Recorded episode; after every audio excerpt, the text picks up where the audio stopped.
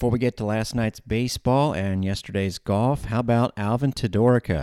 Of course, had a chance to talk to him last week. That conversation is up on the Unlimited Unloaded SoundCloud page. He is on quite a streak, and the league takes notice. The American Athletic Conference Players of the Week in tennis are usually players that are one or two on their teams, rarely from the five spot, which is where Tudorica has been racking it up to the tune of 11 straight wins. He was 2 0 in singles and doubles against two top 50 opponents. And yes, the American Athletic Conference Men's Tennis Player of the Week is a sophomore from Toronto, Alvin Tudorica. Well done. Four more matches for the men, all on the road, all against conference opponents before the AAC tourney starts in Tulsa. Looking forward to my first trip with baseball in quite some time, not including, of course, the NCAA tournament last year. As far as regular season action, we did not take any trips last season, so we're getting on the bus, going to Orlando on Thursday, and getting ready for Friday, Saturday, Sunday action, or it could be Friday, Sunday, or Saturday, Sunday with the rain forecast for Friday and Saturday. So last night, as the Bulls had put up double figures, 16 runs last Tuesday at FGCU, but double figures in their last three midweek games, all wins. Had a chance to do it again against the Bethune Cookman team that, like most, are going to be stretched thin when it comes to pitching, but also, for whatever reason, they do have another game tonight against Stetson. They're five and one in conference, clearly not going to make the NCAA tournament as an at-large. So their head coach decided to sit the top five go- to sit the guys that were the top five batters in their order for all three of their games last weekend. In the case of Lake Fisher, awesome name from Dunedin High School, a local, but basically given half their lineup the day off, so they weren't going to threaten to score a lot of runs. And in fact, the first inning, it was a tough one for Jack Siebert of the Bulls. Struggled with his control, walked a man with the bases loaded, and needed some help and got it with the bases loaded and one out. And again, the Wildcats already up a run. And Bethune Cookman leads it. And that could be two. Lane will get it at third over to short for one. And oh, they got him! What a play all the way around. Lane to Ruiz to Pena. What a big moment that could be in the game. I said it could be two off the bat, but it was not hit that hard. Now, that play was not heard live on USF Bulls Unlimited, and I want to put this out here. Again, we said it on the air. Thank you, thank you, thank you to a follower by the name of Paul Wilson who basically tweeted, I'm just hearing static. So, what happens is we connect on a internet line to get on the air, and sometimes if there's internet issues, the line drops, maybe one time out of a hundred.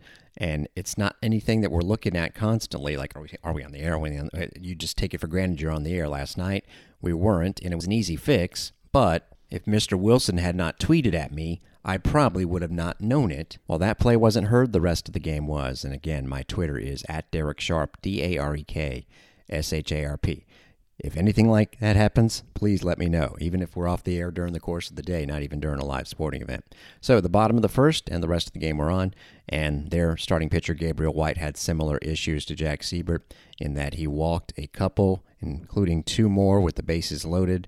Ben Rosenblum and Jackson Mayo both took 3 2 pitches that were well out of the zone. Their second pitcher was throwing strikes, and the Bulls were hitting them. Not a bad job whatsoever for Asgard, 1 and 2 did strike out five in two and two thirds innings against UCF, so he's got decent stuff. 10 Ks, just one walk in six and a third innings. And that one is lined up the middle. There you have it. Just sitting there throwing heaters right across the plate. One roll score. Terrible throw. Will allow two runs to score. And the Bulls extend their lead four to one.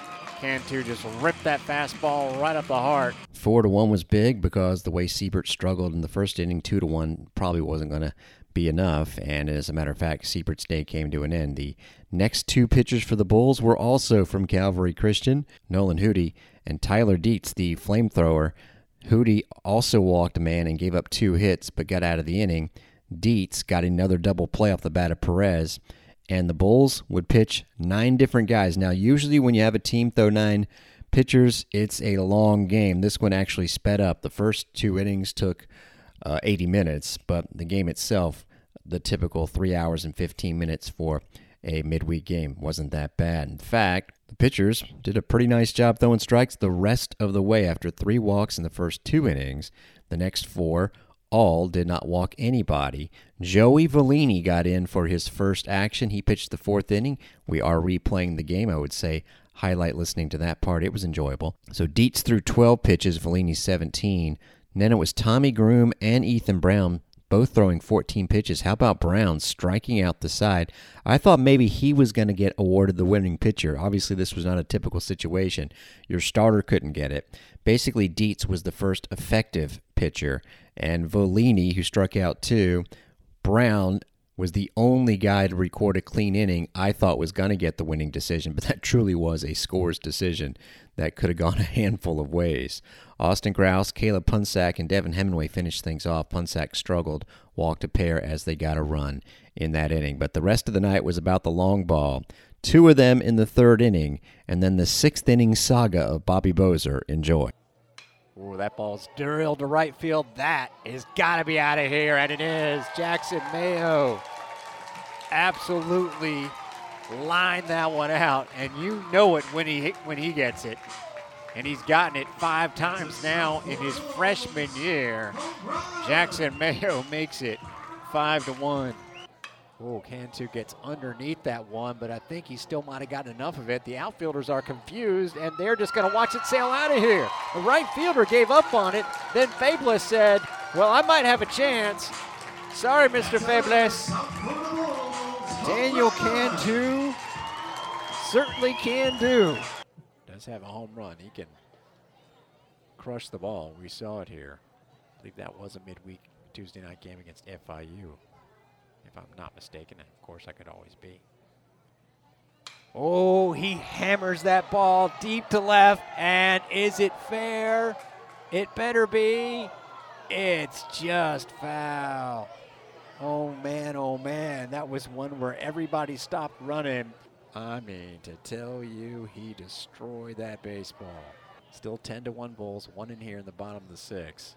Very nearly out of baker's dozen there. One and two, runners on the corner, still two away.